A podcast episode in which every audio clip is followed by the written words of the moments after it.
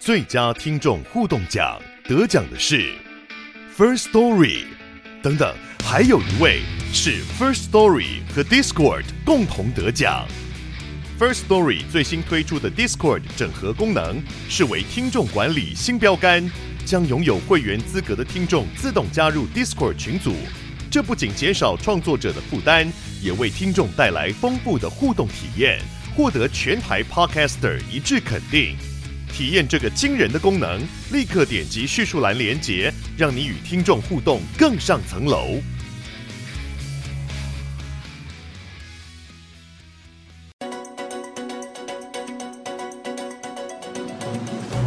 欢迎来到远见国际周报。全球正在发生哪些大事，又将带来哪些冲击呢？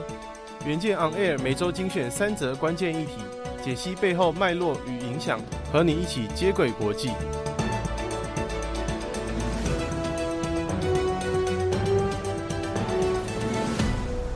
各位听众朋友，大家好，欢迎收听本周的国际周报。本周的文章标题是：剑指 OpenAI，马斯克又成立新公司。首先，我们先来盘点三则国际大事。第一则，身兼特斯拉、SpaceX 执行长，还有推特的科技大亨马斯克，他又成立了新公司。这家叫 xAI 的公司，最主要要发展人工智慧，准备与 OpenAI 一较高下。第二则新闻是。远在英吉利海峡的英国，十五号签署跨太平洋伙伴全面进步协定 （CPTPP），正式成为会员国，期盼能够提振因为脱欧后萎靡的国家经济。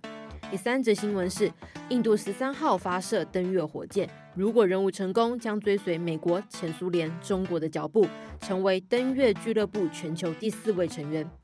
首先，我们先来听第一则新闻。马斯克在入主推特之前，就已经是火箭发射公司 SpaceX、全球电动汽车大厂特斯拉两家公司的执行长。但是对他来说，这显然还不够。七月十二号，他将成立人工智慧新创公司 xAI。新公司由马斯克亲自督军，主要研究团队呢，则是挖角来自美国各大型科技公司的工程师。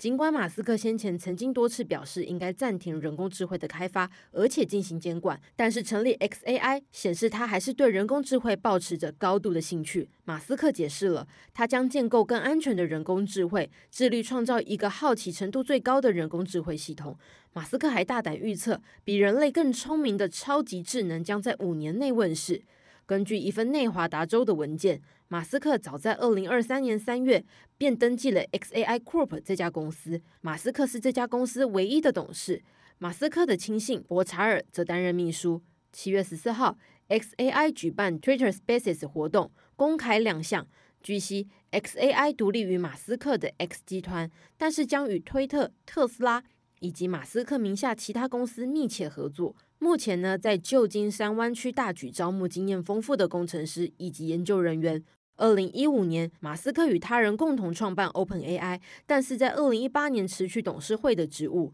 微软成为 OpenAI 的主要投资者。二零二二年十一月，OpenAI 推出聊天机器人 ChatGPT，生成式 AI 的全球流行引发关注。随后，Google 和微软先后推出 AI。马斯克曾经在二零二三年四月指称将推出 Truth GPT，期望与 Google 和微软的 AI 相抗衡，但是始终无声无息。如今，xAI 的成立就是马斯克给大家的一个答案。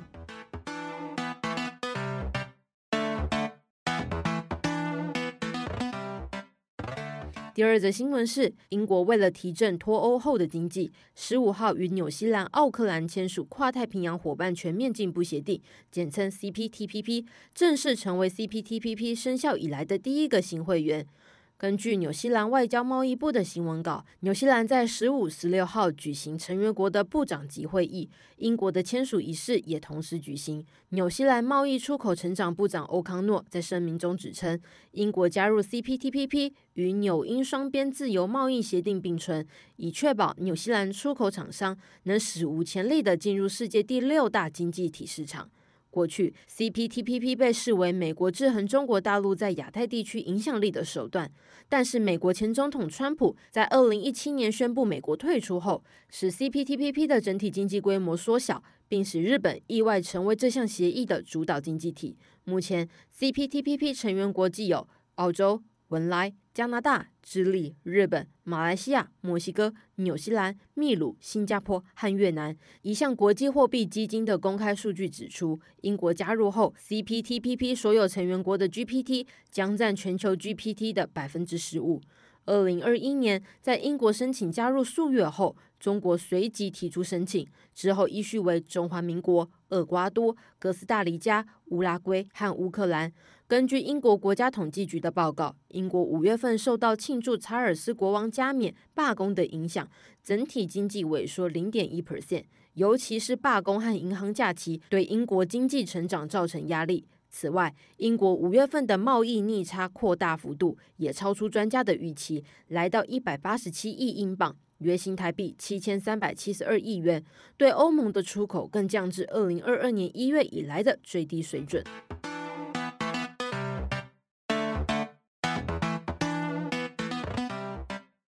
第三则新闻是，印度航太署十三号发布一枚登月火箭，主要任务是将月球车送上月球。这是继二零一九年失败以后，印度第二次尝试登陆月球。这也显示，印度已经具备太空探索能力以及发展太空商业领域的企图心。全球仅有美国、前苏联和中国三个国家登月成功。二零二三年稍早，日本新创公司一架登月小艇在尝试着陆时不幸坠毁，无缘跻身登月俱乐部的行列。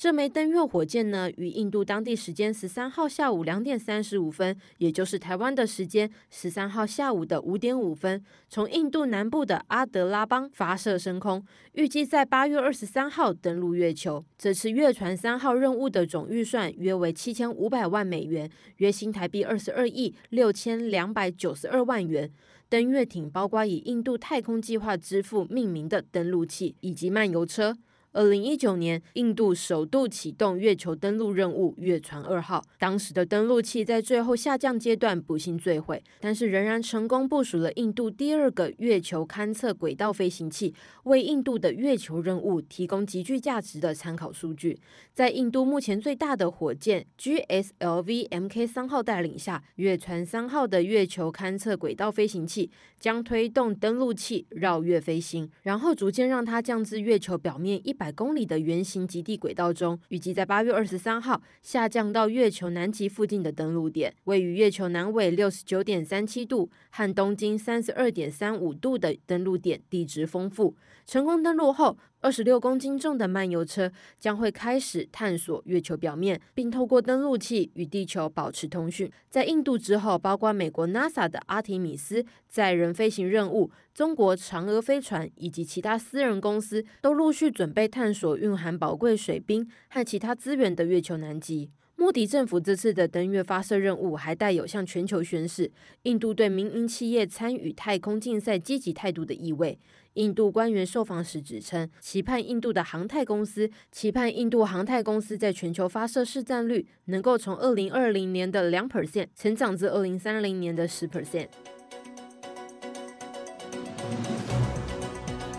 以上就是我们这周的国际周报，敬请大家每周锁定远见 On Air，帮我们刷五星评价、订阅、留言、分享，让更多人知道我们在这里陪你轻松聊国际财经大小事。我们下周见。